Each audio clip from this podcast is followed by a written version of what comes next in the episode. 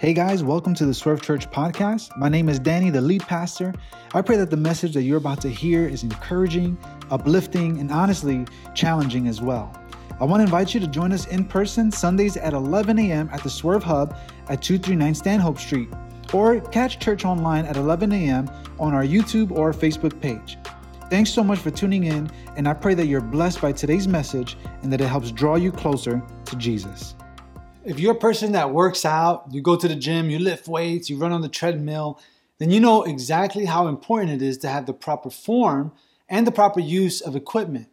If you're not careful and if you don't follow proper form, you can actually, at, at the very least, not, you know, very much, do, do very much uh, to properly work on your muscles. And at the very most, you can get seriously hurt from not doing things correctly. I love all the funny examples of the people who make up ways to use gym equipment have you guys seen those videos and memes? Well, I actually have a few examples for you. Uh, pay attention to these right here. So, what happened here is we told this girl that she needed to warm up, and she didn't have enough jacket on, so she started knitting a sweater. Pizza and working out, it's the best motivation, man. You do one rep, you take one bite. This is one of my favorite moves. It's the one legged elliptical. It is so fun. Ah, the butt massager.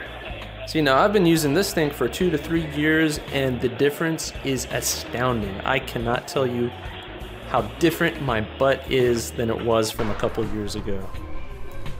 Now, this is the the uh, the skier. It's where you learn how to ski. Fight that ab machine, Bernie Sanders. More anti gravity machine. No longer am I 300 pounds, but I am now 30 pounds. I'm flying. These are examples of people that you do not want to follow. If you're looking for a personal trainer, you ain't gonna call any of these folks, right? Because they're not using the equipment properly. Some of you have been following the wrong examples, and now some of you know why the gym hasn't been working for you. There's a proper way to use the equipment in order for it to do what it's supposed to do. So you want to follow the example of others who know what they're doing so that you can get the results that you want. If you follow bad examples, you might just end up on the next YouTube video. Last week, Paul told us to imitate those who are passionately pursuing Christ, those who are in red hot pursuit of Jesus. In today's passage, he's going to tell us to not imitate certain other people. How many of you guys know that there are some people you shouldn't imitate? There are people that are bad examples to follow. It reminds me of this proverb uh, which says this The one who walks with the wise will become wise, but a companion of fools will suffer harm.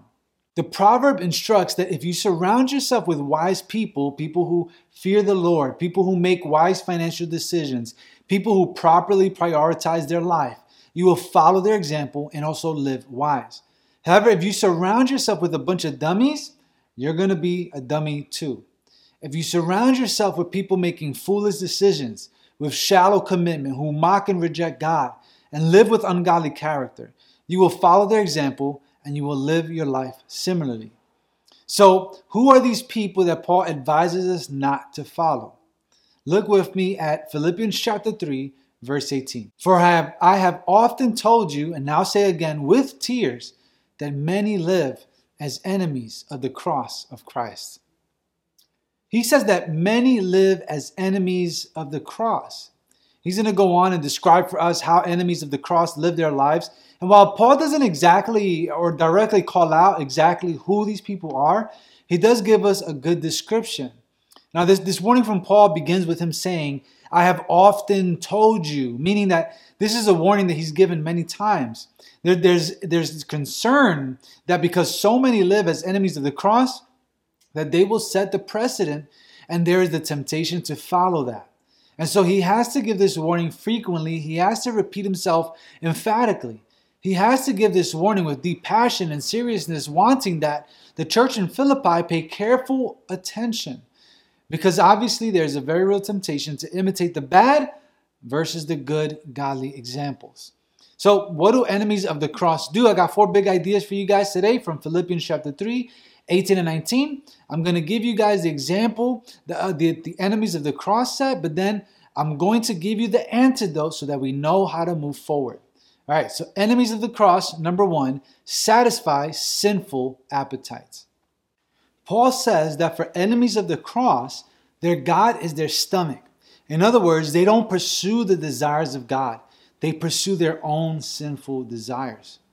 You guys ever have a craving for something? Like one day you just woke up craving an ice cream sundae. You haven't had dinner. Yeah, you, don't care what time it is because cravings don't respect none of that. So what do you do? You go hunting for a sundae until you satisfy that craving. Well, what Paul is saying, the enemies of the cross satisfy their sinful appetite. In other words, they crave sin and they go hunting for it until they satisfy that craving. You know, it reminds me of a passage from the book of First John, which describes a few different types of sinful appetites. Here's what it says For everything in the world, the lust of the flesh, the lust of the eyes, and the pride in one's possessions is not from the Father, but is from the world. John talks about three areas where we are tempted in our lives. He mentions the lust of the flesh, the lust of the eyes, and the pride of life. The lust of the flesh are those sinful cravings that we desire and we go ahead and satisfy. They're the things our flesh likes to do and feel and touch. We choose to submit to our sin rather than surrender over surrender it over to God. The lust of the eyes are the sinful things that we look at and that we allow to take a residence in our thoughts. Because God is able to judge, remember, not just unrighteous actions, but even our thoughts and motives, which can also be sinful and impure. And instead of looking upon that which honors God, we choose to use the eyeballs that God gave us to sin. The pride of life is the longing and living for one's own selfish purposes and vainglory. It's the accumulation of things and possessions. It's working your tail off just so that you can get the bigger, better, newer thing. You don't view your resources as a means to glorify God and advance His kingdom on earth. No, the pride of life is all about advancing your glory. The antidote to satisfying the sinful appetites is to satisfy the desires of the Spirit. It's to listen to the Spirit of God when He convicts you of sin, to turn with an attitude of repentance, to allow the fruit of the Spirit to develop and mature in you, to listen to His prompting and guiding because He will always guide you towards righteousness. He will always guide you to think on that which is lovely and pure and holy. Enemies of the cross, they satisfy their sinful appetite. What about you? Because satisfying the lust of the flesh, the lust of the eyes, the pride of life is celebrated and encouraged in the world. Are you following that example? Are you following the sinful example of friends, co-workers, even family members who you love very much but are not surrendered to Christ? Or are you following the examples of fully devoted followers of Christ, aiming towards righteousness, starving the flesh and sinful desires to grow in maturity as we pursue Christ. Number two, enemies of the cross celebrate their foolishness. And Paul says that their, their God is their stomach, their glory is their shame. In other words, they find what they in other words, what they find glory in, what they celebrate, what they promote are things that they should actually be ashamed of, things that they should be embarrassed by. But our spiritual enemy has so blinded them that instead of instead of that, they glorify their foolish living. And that's what the world does. The world glories in what it should find shame in. Paul lived in a world without smartphones and internet, and he was able to see it. Today, we live in a world with YouTube, TikTok, and Instagram and see the foolishness of the world in high definition. This is why people video and laugh and cheer for people at a bar in a drunken stupor, yelling obscenities and speaking incoherently. This is why there are videos of women dancing provocatively, wearing close to nothing, being objectified and groped by men. And what does the world do? The world laughs, cheers, celebrates, and gives it thousands of dollars in ad revenue from watch time on YouTube. There are entire parades held to boast in people's sins. And the politicians and community leaders march in them and wave flags and yell and laugh and celebrate and boast in sin. Such is the example of enemies of the cross. They celebrate their foolishness.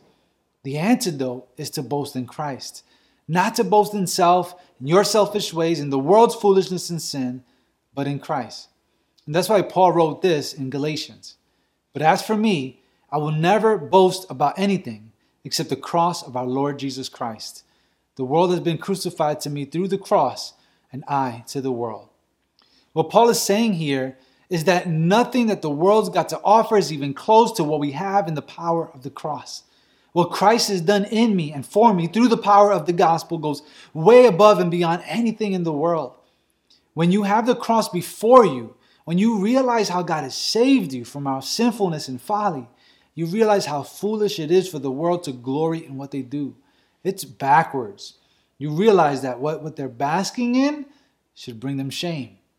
Can this be said of you? Are you following the example of people who are passionately pursuing Christ and not boasting in their own accolades or foolishness, but boasting in the power of the cross? Or are you following the enemies of the cross who boast in their sin, boast in their foolishness, boast in their greed and debauchery, boasting in things that should bring them shame? Number three, enemies of the cross are earthly focused.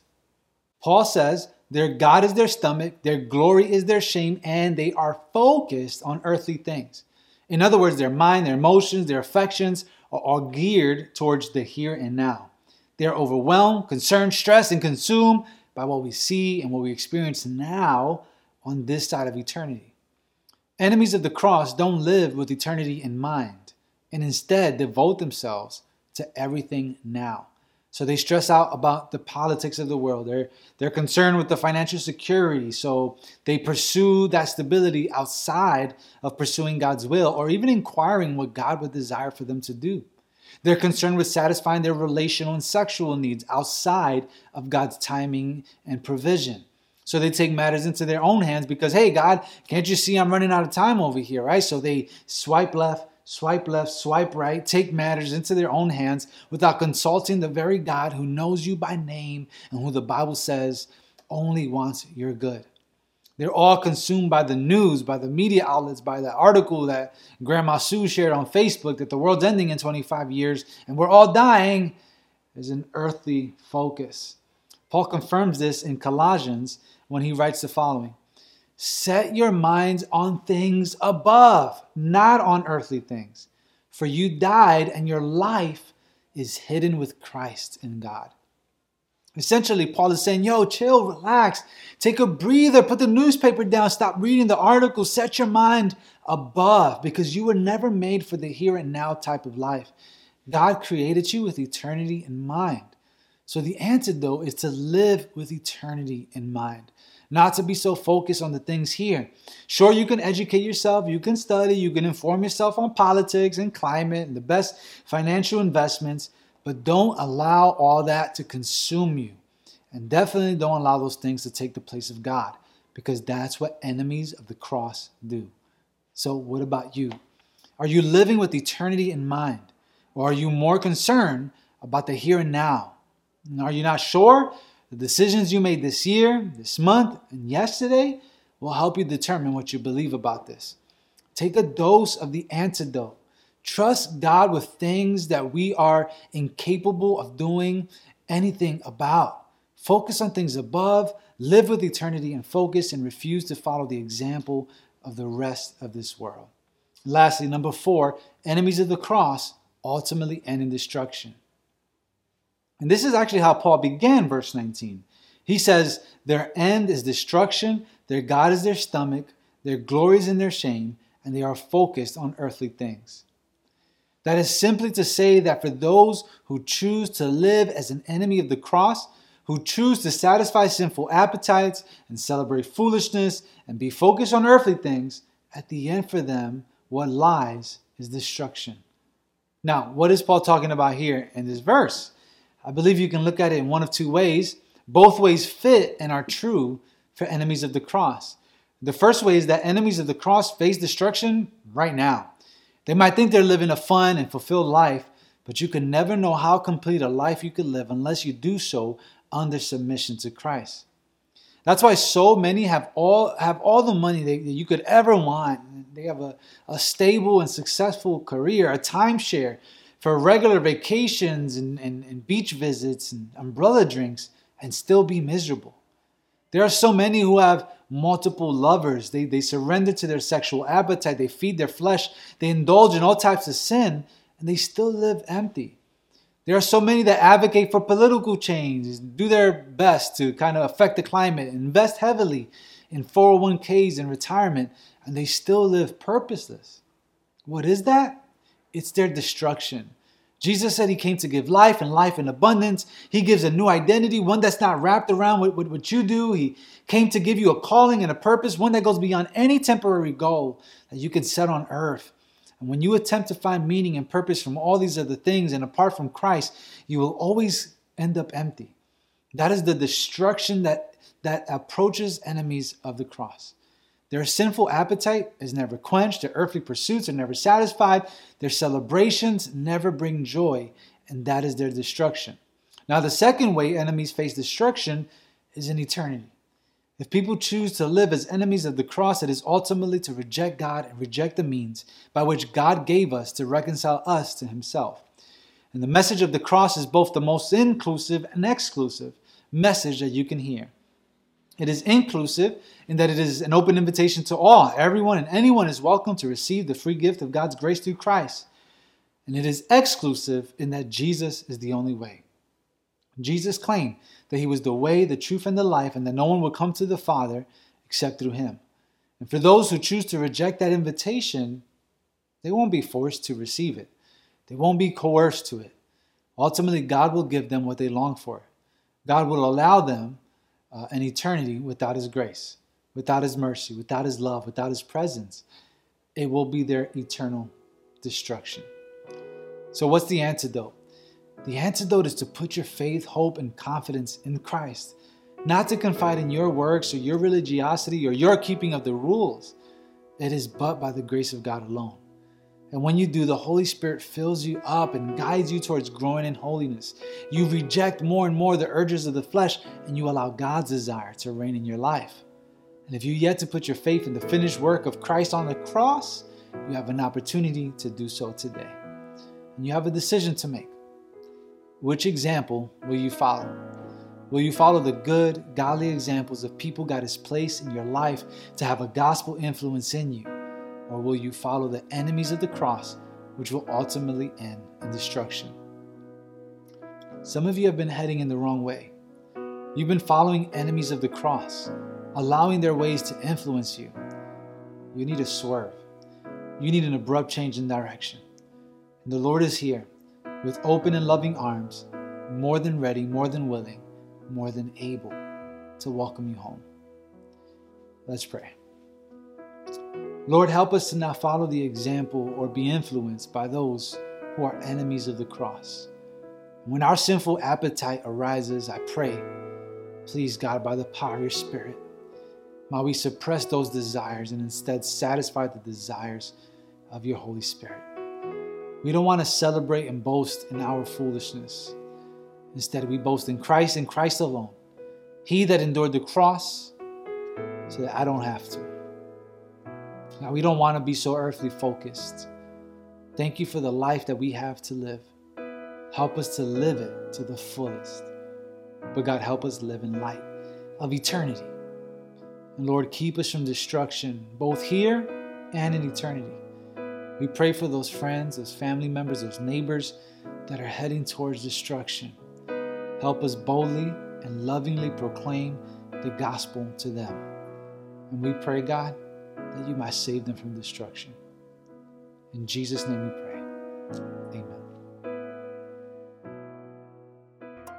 Guys, I truly pray and hope that you were challenged and encouraged by today's message. I want to take a second to invite you to join us in person. We're gathering this Sunday at 11 a.m. at the Swerve Hub, 239 Stanhope Street, right here in Bushwick, Brooklyn.